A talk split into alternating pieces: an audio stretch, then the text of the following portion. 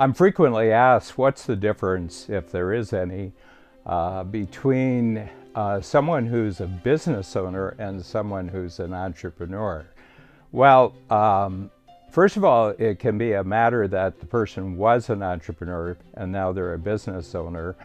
And what I mean by that, at the beginning they were creating something new. So I always uh, connect the word entrepreneur to someone who's taking a resource of some sort in the marketplace. It could be any kind of resource. It could be a product, a service, an experience, uh, a process, anything um, that's operating at a certain level of effectiveness, and it's actually producing a result. And what the entrepreneur does is come up with a new way uh, for that uh, resource, product, service, Um, experience to be um, more productive. In other words, it, it produces a great deal more value in the marketplace.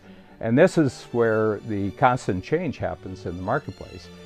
Now, in order for the person to take advantage of this, they have to build a business around it, and to get the return and the reward from the, uh, from the actual innovation, Uh, they have to um, they have to own it uh, to actually get paid for it.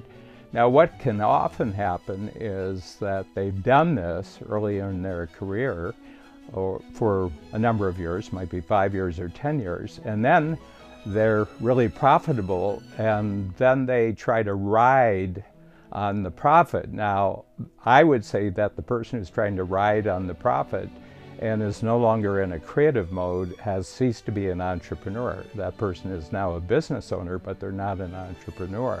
Just because someone was really successful and they were a business owner didn't mean they were an entrepreneur. In other words, um, their um, past was actually bigger than their future as a result of um, you know, how they actually organized themselves. So for five or ten years, they had a really big future, and then they decided they didn't have to create anymore, they didn't have to innovate anymore, they didn't have to produce any kind of new value, and then they became a business owner, and they were just kind of on autopilot, and they wanted to get through to the rest of their, uh, to the end of their career uh, just by taking advantage of something that they had done in the past.